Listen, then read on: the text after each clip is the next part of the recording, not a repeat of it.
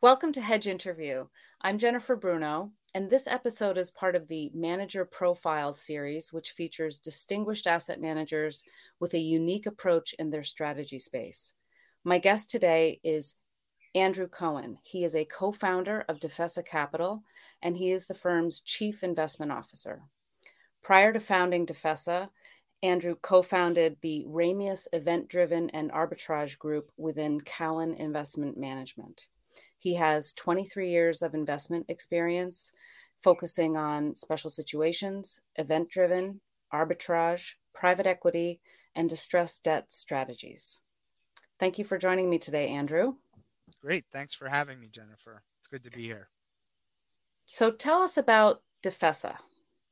So, you know, you mentioned uh, I've worked across a lot of different strategies. And uh, when I was thinking about starting something new, uh, I really wanted to focus on something that had limited downside but optionality to the upside.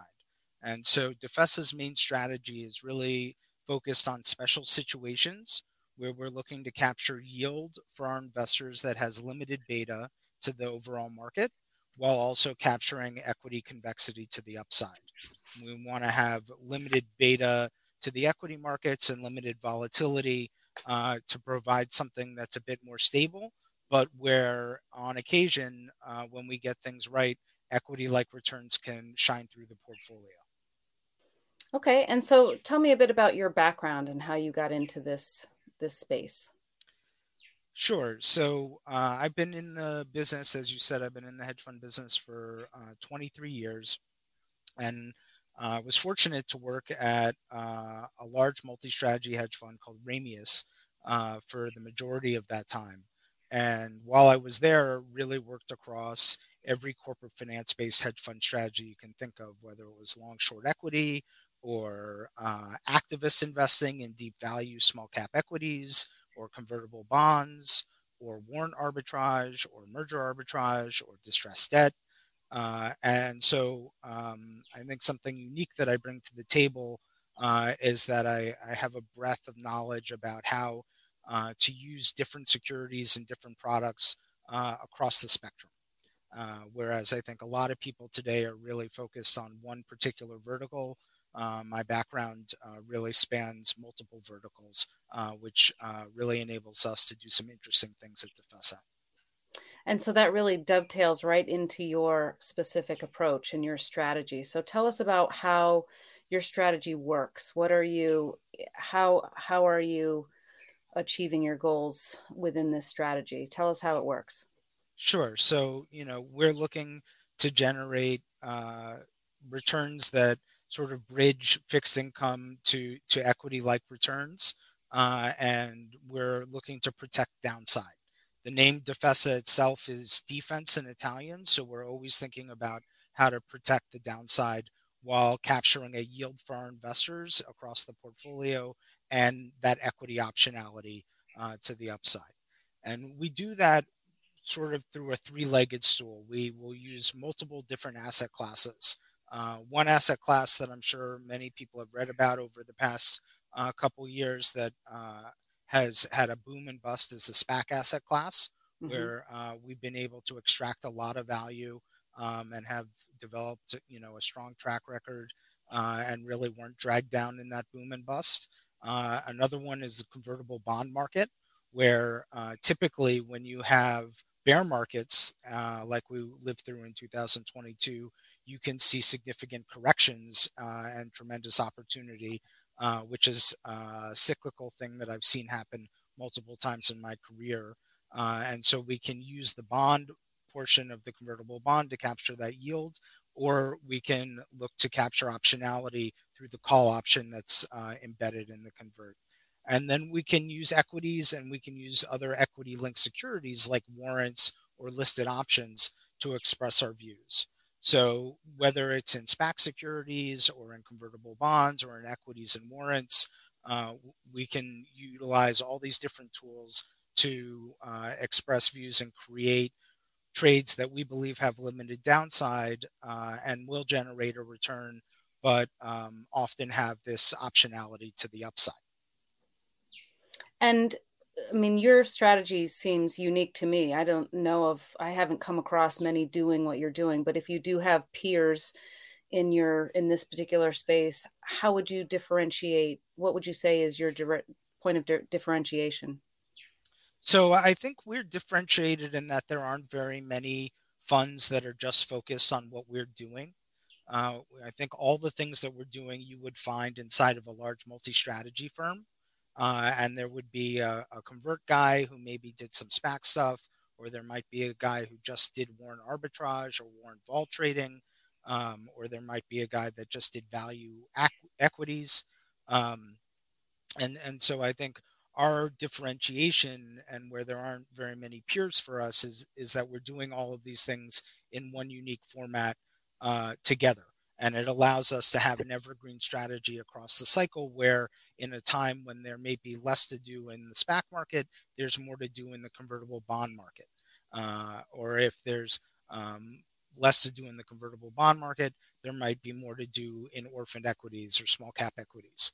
Uh, and, and, I think our uh, ability, my partner Greg Davis and I, uh, our ability to look across asset classes, whether it's debt, whether it's equity or whether it's a derivative, uh, is really you know a differentiator for us in how we can take this lens of looking for asymmetric risk reward trades and apply it whether it's to one asset class or another. We're really coming at everything from a, a process perspective the same way using our skill sets that uh, are supported by you know 20 plus year careers in the industry across uh, these different uh, types of investing and what would you say drives your decision making across these asset classes? You know, what what is a driver that would make you focus on one um, sleeve versus another? Uh, so I think first uh, I'll come back to that question, but I think you know, in thinking about our decision making in particular over the past year or so, uh, we always have to think about the macro and what's going on more broadly, and that you know will influence how we size the portfolio, how we utilize leverage in the portfolio, and uh, how much equity exposure we might want to have in things like equities or warrants versus how much exposure we might want to have in something like bonds or SPAC cash yielding securities that are more safe, right? And so, um, certainly thinking about uh, the macro environment influences our decision making at the portfolio level. And then um, at the individual position level, uh, really what influences us a- at the end of the day is the risk reward of a trade. And you know we're looking for things at a minimum where maybe if we lose, it's one down, and if we win, it's three up, right? Uh, and that three to one risk reward is sort of the bar that we're looking to achieve in any type of trade. And um, as I said before, then we can be kind of agnostic uh, between these different sub asset classes and, and have pieces of the portfolio in each of them at any given time. Um, and depending on what the macro environment is, uh, we might want to lean one way or another. Uh, you know, in 2022, we had a lot more exposure to SPAC cash yielding securities because they're very low beta and they're very safe. And there was a lot of volatility in the market was contending with, uh, you know, the changes in an interest rate cycle and a revaluation of the equity market.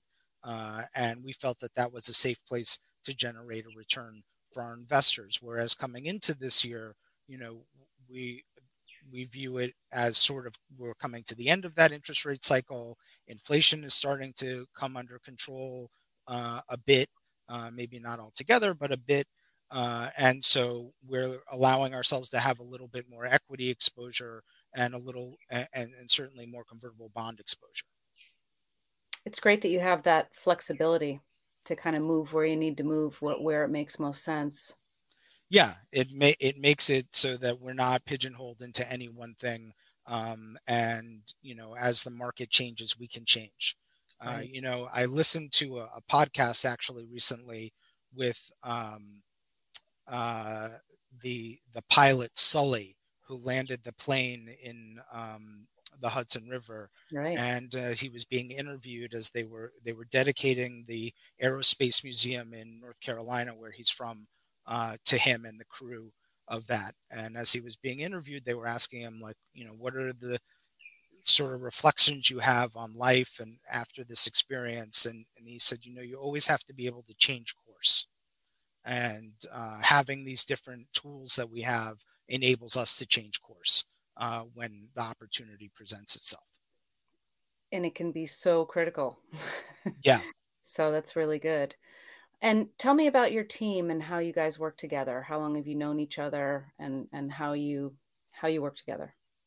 Yeah. So uh, my partner Greg, he's uh, is really uh, my peer. You know, we are very collaborative. We like to look at all our ideas together. Uh, at the end of the day, I get the final say, uh, but um, it, it's a very collaborative approach. And I think we're very fortunate in that um, our trader, Gambrell uh, Snyder, she's been in the business for over 20 years, and our uh, head of operations, our COO, Evan Focius, he's been in the business for over 20 years, uh, and we've all worked together before. We all worked together at Ramius at various points. And so there's a lot of continuity uh, in the group.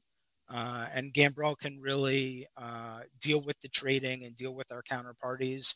Uh, and Evan can really manage all of our outsourced service providers, our back office, and our middle office, and allow Greg and I to focus on the portfolio and managing risk. Uh, and and that's you know for uh, an emerging fund uh, a great luxury to have, and it's a it, it's a great team that we have put together and, and great that we have a long history together that long history is so key. It really helps um, a, a, group have cohesion and efficiency when you just know how to work together over a period of time that's really great. Um, what is your approach to risk management? So when it comes to risk management we think about it in two ways. You have to think about it at the portfolio level and at the individual position level you know and at the portfolio level for us the keys are really managing our leverage and our duration in the portfolio. And we're constantly measuring that and managing that depending on uh, you know where we are in the cycle and what the opportunity set is uh, that we're presented with. And you know with the volatility last year we took leverage up as an opportunity to buy very high yielding SPAC securities. Um, and now, as we are allowing ourselves to have some more equity exposure, we're bringing our leverage down because you know we're not utilize we're, it's not necessary to utilize it as much uh, given the upside and the convexity that we think we're creating in the portfolio uh, and all of the warrant exposure that we have built up over the past several years. Um, at the single position level, every position starts with downside risk assessment, right? Uh, before we're really thinking about how much money can we make in this trade. We're first thinking about how much money could we lose in this trade. Uh, and that comes from both Greg and my background in merger arbitrage, where if a trade goes against you, you know, you could be down 30 or 40 percent. Uh, and so every trade has a downside uh, level associated with it, whether it's a downside price in a stock or a yield uh, in a blowout yield scenario for a bond um, or a SPAC uh, piece of paper, um, and you know how much are we willing to lose? Uh, you know, we generally don't want to lose more than one percent or half a percent uh, in any one position if it goes the wrong way. But like I said, we're looking for three to one risk rewards. So if we're setting up trades where you know we could lose half a percent, right, then we could be making a percent and a half on the upside, maybe more um, and, and, that helps to keep things very tight. Uh, so measuring and managing single name risk as well as portfolio level risk are, are, important to us. Great, that's super important, as you know, to investors. That and you guys have a really comprehensive approach. That's that they, where you're really focusing on it. So that's really important. And what about what would you say is an important lesson learned or lessons learned in your time so far with Defesa that you're bringing with you into 2023? Uh, I, I don't I don't know about necessarily just Defesa, but in my career, you know, I would say um, that one thing is that the market can remain irrational longer uh, than you think. and so you know you always have to be prepared for that in assessing your risk uh, as things don't always play out on your timeline um, i would also say that uh, something uh, i learned from my my past partner is that edge is ephemeral and that if you have edge in a trade if you have a piece of research or you you have a trade that sets up in a particular way it may not be there for that long and you have to take advantage of it and size up into those situations when you really have the opportunity. Uh, and, and, lastly and in particular as it relates to the way this uh, year has started out with um, the markets really tearing uh, to start the year uh, you know it's never good to chase the market uh, and nothing good ever comes of that. And you know, you may underperform for a time, but uh, when you chase, you end up, you know, getting yourself in trouble, and and that's not a good thing to do. Right, right. So you have to stick to your knitting. Yep. And what are you focused on right now? What has your attention, maybe in the global macro sense? Uh, so we're certainly focused on interest rates that are continuing to rise and how that's going to affect valuations in the equity market uh, and constrain the supply of money and the availability of liquidity. Um, but from a, a micro point of view or from a portfolio point of view, um, you know, there are so many companies that have come public uh, between 2019 and 2021, um, and, and, even some in, 20, in the beginning of 22 that uh, are really orphaned and have been forgotten about it. The old adage of the baby being thrown out with the bathwater. Um, so we're focused a lot on small cap companies where we see asymmetric risk reward uh, opportunities. And in the convertible bond market, uh, the convertible bonds in 2022 were faced with two headwinds. Not not only were they being repriced because interest rates were repricing the bond portion of, of the security, but um, the equity portion of the security was being repriced as equities were selling off. And so that was sort of a perfect storm for that asset class. And um, according to Bank of America, uh, it was the worst year for convertible bonds since the financial crisis in 2008. Um, and over at by mid-December of last year, uh, over two thirds of the convertible bond market was trading below par. And mm-hmm. so we see a big opportunity there in what we call busted converts that are out of the money where we can really add value through our credit underwriting and our equity underwriting to find uh, hidden hidden yield and, and hidden optionality. Mm-hmm. That's exciting. That'll be uh, it'll be interesting to keep an eye on you guys and see how those developments play out. So yeah, absolutely. It's a, it'll it's exciting. Well, thank you so much for joining me today. This was a, a great interview, and it's great to learn about Defesa. Great. Appreciate you having me, and we look forward to staying in touch. So, for more information for, for everybody who wants to, to look a little bit more on De- Defesa Capital, you can visit their website at defesa.com. Thanks so much. Thank you.